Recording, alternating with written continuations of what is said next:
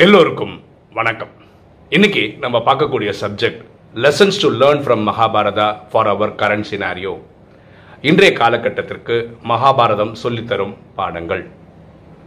மகாபாரதத்தில் துரோணாச்சாரியர் அவர் தான் கௌரவர்களுக்கும் பாண்டவர்களுக்கும் கு- குரு ஓகேவா ரெண்டு பேருக்கும் அவர் தான் பாடம் சொல்லி கொடுத்தாரு. மகாபாரத யுத்த டைமில் இந்த குரு கௌரவர்களுக்காக போரிட்டார். அவர் எப்படிப்பட்டவர்னா அவர் போர்க்களத்தில் போர் புரிஞ்சிட்டு இருந்தாங்கன்னா அவர் யாராலும் கொல்லவே முடியாது. அவ்வளோ- அப்படி அப்படிப்பட்ட ஒரு ஸ்பெஷலிஸ்ட் அவர். அப்போது இந்த போரை முடிக்கணும்னா இந்த துரோணாச்சாரியரை கொன்னே ஆகணும். அப்போது துரோணாச்சாரியருக்கு பல வருஷமாக குழந்தை இல்லாமல் தான் அஸ்வத்தாமா அப்படின்னு ஒரு பையன் பிறக்கிறான். அஸ்வத்தாமோட ஸ்பெஷாலிட்டி என்னென்னா அவனுக்கு சாவே கிடையாது. அவன் சிரஞ்சீவி. இதுக்கு குருக்கும் தெரியும் அவங்க அப்பாவுக்கும் தெரியும். அப்போது இவரை கொல்லணும்னா என்ன பண்ணணும்? அஸ்வத்தாமா கொல்லணும். ஏன்னா அவருக்கு பயங்கர பெரிய பையன் மேலே பயங்கர பாசம். அப்போது கிருஷ்ணர் ஒரு யுக்தியை ஃபாலோ பண்ணுறாரு பீமன் கிட்ட சொல்லி ஒரு யானையை கொல்ல சொல்கிறாரு அந்த யானையோட பேர் வந்து அஸ்வத்தாமா. ஓகேவா? இந்த யுதிஷ்டன் தர்மபுத்திரன் இருக்கான். அவன் பொய்யே சொன்னதில்லை. ஸோ அவனை வச்சு இந்த இது இந்த யானை செத்துருக்கு இல்லையா? அஸ்வத்தாமா இறந்துட்டான் அப்படின்ற ஒரு மெசேஜை சொல்ல சொல்கிறாங்க போர்க்களம் நடக்குது. இங்கே பீமன் வந்து அஸ்வத்தாமா நான் கொண்டுட்டேன் அஸ்வத்தாமா அவன் கொண்டது யானையை. இது யாருக்கு காதுபட பேசுகிறாரு துர- துரோணாச்சாரிய கேட்குற மாதிரி பேசுகிறார் அப்போ ஒரு ஒரு ஃபீலர் வருது. ஐயோ பையன் செத்துட்டானா? பையன் எப்படி சாக முடியும்? பையன் சிரஞ்சீவி ஆச்சே இப்போ பீமன் சொல்கிறது அவர் பெருசாக எடுக்க மாட்டார். அப்போ யுதிஷன் வந்து இப்படி சொல்கிறான் அஸ்வத்தாமா அப்படின்னு சத்தமாக போடுறான். என்ற யானை இறந்து விட்டான் அப்படின்னு சத்தமாக சொல்கிறார் அதாவது அஸ்வத்தாமா இறந்து விட்டான்றது மட்டும்தான் அவருக்கு கேட்குது என்ற ஏனையை அவர் அப்படியே லோ டோனில் சொல்லிட்டார். எப்போ யுதிஷ்டனே இதை சொல்கிறானோ தர்மபுத்திரனே பொய்யே சொல்லாதவன் சொல்கிறானோ அந்த டைமில் அவர் ஷாக் ஆயிடுறாரு. இந்த டைம் அர்ஜுனன் அவனை அவரை கொண்டுடுறான் இப்படிதான் துரோணாச்சாரியர் இறக்குறார்.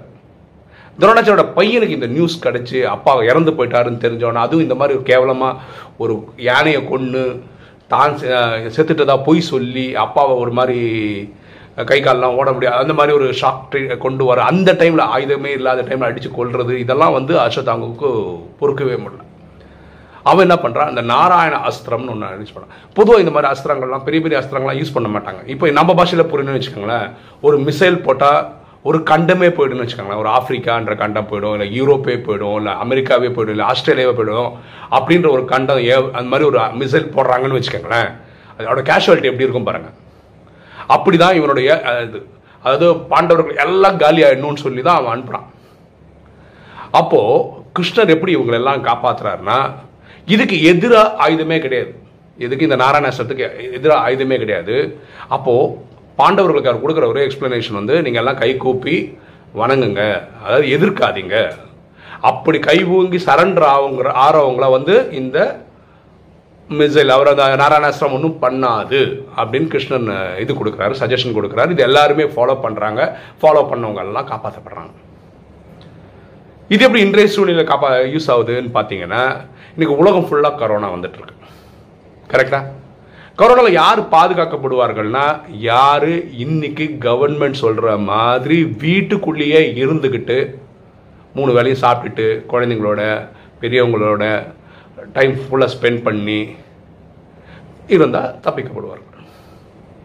அங்கே கிருஷ்ணன் உலகத்துக்கு மெசேஜ் கொடுக்குறாரு இங்கே கவர்மெண்ட் சொல்லுது ஓகேவா யார் இது எதிர்க்கிறேன் நானும் ரோட்டுக்கு போகிறேன் எனக்கு என்ன ஆகிட்டு பார்க்கலாம். நான் என்னோட இம்யூனிட்டி பவர் பயங்கரம். எனக்கு வந்து அவ்வளோ சக்தி இருக்குன்னு நினச்சி உள்ளே போகிறவங்க ஆக்சுவலாக அந்த கிருமியை நம்ம கண்ணால் கூட பார்க்க முடியாது.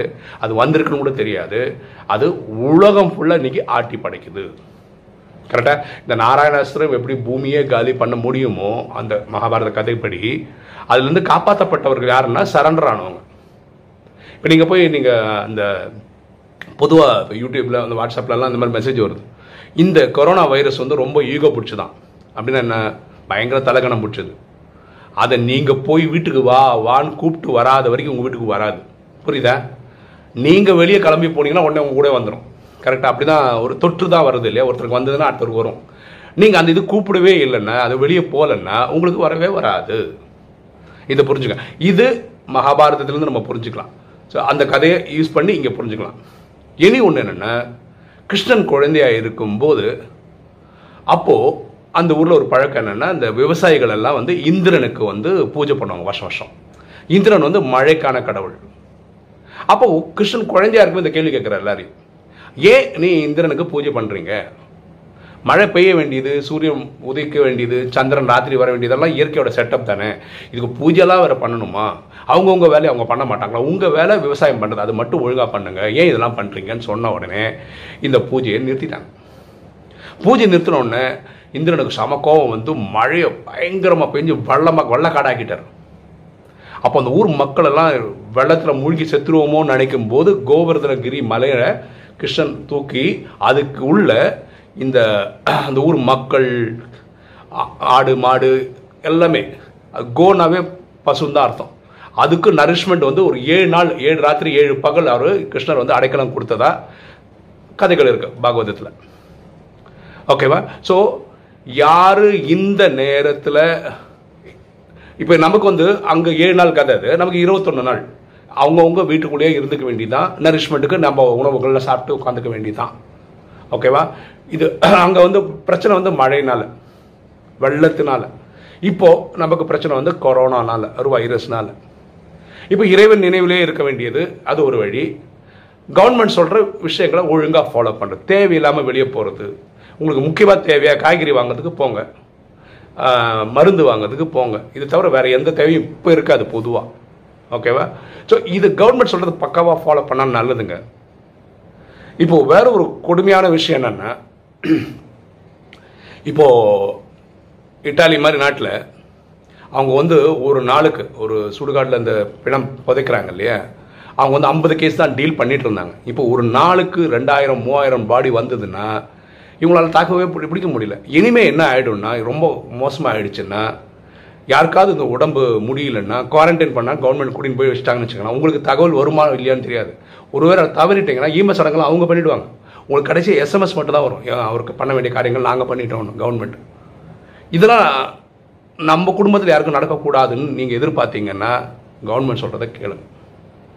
ஏங்க ஒரு இருபத்தொன்று நாளுக்கு ஒரு போர்க்கால அடிப்படையில் கவர்மெண்ட் வந்து அவங்கவுங்க வீட்டில் இருக்க சொல்கிறாங்கன்னா அவங்க அந்த சீரியஸ்னஸை புரிஞ்சிருக்கிறாங்க. ஏன் உங்களுக்கு எனக்கும் புரிய மாட்டேன் இதை புரிஞ்சால் நம்ம எல்லாரும் நல்லாயிருக்கும். எப்படி இந்த கோதாவர் கோவர்தனகிரி மலைக்கு அடியில் போய் அந்த ஊரையே கிருஷ்ணர் காப்பாற்றினாரோ அதே மாதிரி கவர்மெண்ட் நம்மளை எல்லாரும் காப்பாற்ற நினைக்கிறதுனால தான் சொல்கிறாங்க நீங்கள் அவங்கவுங்க வீட்லேயே இருங்க. தயவுசெய்து சீரியஸ்னஸ் புரிஞ்சுக்கங்க. சைனா ஒரு எக்ஸாம்பிள் இட்டாலி ஒரு எக்ஸாம்பிள் நிறைய க- நாடுகள் இதை கண்டுக்கவே இல்லாத போது அவங்க பட்ட அவஸ்தை நமக்கு தெரியும். அதுக்கப்புறம் சுதாரிச்சு சைனா தப்பிச்சிச்சு. இப்போ இட்டாலி இன்றைக்கும் போராடிட்டு இருக்கு. இப்போ இட்டாலியை காப்பாற்றுறதுக்காக உலகம் ஃபுல்லாக இருக்கிற சயின்டிஸ்ட் எல்லாம் அனுப்புகிறாங்க வைரலஜிஸ்ட் எல்லாம் அனுப்புகிறாங்க எப்படியாவது காப்பாற்றி ஸோ முயற்சி நடந்து தான் இருக்குது ஸோ இது நம்ம பார்த்துக்கிட்டா நல்லது. சரியா?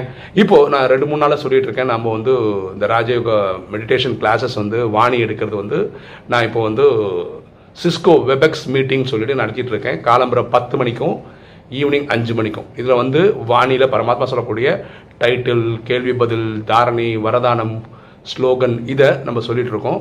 இது வந்து காலம்பரை பத்து மணினா நைன் ஃபார்ட்டி ஃபைவ்க்கு அந்த மீட்டிங் ஆனாக இருக்கும் அது காலம்பரை ஒரு லிங்க் இருக்குது ஈவினிங் வரதுக்கு இனி ஒரு லிங்க் இருக்குது இதுக்கு வந்து நீங்கள் அதை கிளிக் பண்ணிங்கனாவே நேராக அந்த ரூமுக்கு வந்துடலாம் அந்த மீட்டிங் ரூமுக்கு வந்துடலாம். இது வெப்எக்ஸ் கிளைண்ட் இந்த சிஸ்கோட வெப்எக்ஸ் கிளைண்ட்டை நீங்கள் டவுன்லோட் பண்ணிக்கலாம் இல்லைன்னா வெறும் குரோம் வச்சு வந்துக்கலாம். உங்களுக்கு வந்து வெறும் மொபைல் டேட்டாவில் ஃபோர் ஜியில் தான் கனெக்ட் பண்ணுறீங்களான்னா நல்ல கிளியராக தான் இருக்குது பண்ண முடியுது. இல்லைன்னா உங்கள் வீடியோ மட்டும் நீங்கள் ஆஃப் பண்ணிக்கலாம் ஆடியோ மட்டும் கேட்டுக்கலாம். ஓகேவா ஸோ இப்படி நைன் ஃபார்ட்டி ஃபைவ்க்கு மீட்டிங் ரூம் ஓப்பன் ஆகும். டென் ஓ கிளாக் நம்ம ஷார்ப்பாக ஆரம்பிப்போம். ஒரு டென் ஃபிஃப்டீன்குள்ளே அதை முடிச்சிடலாம். சரிங்களா? இது காலம்பரை பத்து மணி நான் சொல்கிறதெல்லாம் இந்தியா டைம் சாயந்தரம் அஞ்சு மணிக்கு இது பண்ணிகிட்ருக்கோம் இதோட லிங்க்ஸ் எல்லாம் நான் வந்து கமெண்ட்ஸ்லேயும் கொடுக்குறேன் நம்ம டிஸ்கிரிப்ஷன்லேயும் கொடுக்குறேன். ஓகேவா விருப்பப்பட்டவங்க வந்து ஜாயின் பண்ணிக்காங்க. ஓகேவா ஸோ இன்றைக்கி வீடியோவில் நம்ம என்ன புரிஞ்சுக்கிறோம்? மகாபாரத கதைகள் இன்றைய காலகட்டத்துக்கும் பயன்படுற மாதிரி இருக்குது அதை நம்ம புரிஞ்சுக்கிட்டோம். ஓகே இன்றைக்கி வீடியோ உங்களுக்கு பிடிச்சிருக்குன்னு நினைக்கிறேன். பிடிச்சவங்க லைக் பண்ணுங்கள் சப்ஸ்கிரைப் பண்ணுங்கள் ஃப்ரெண்ட்ஸுக்கு சொல்லுங்கள் ஷேர் பண்ணுங்கள் கமெண்ட்ஸ் போடுங்க. தேங்க்யூ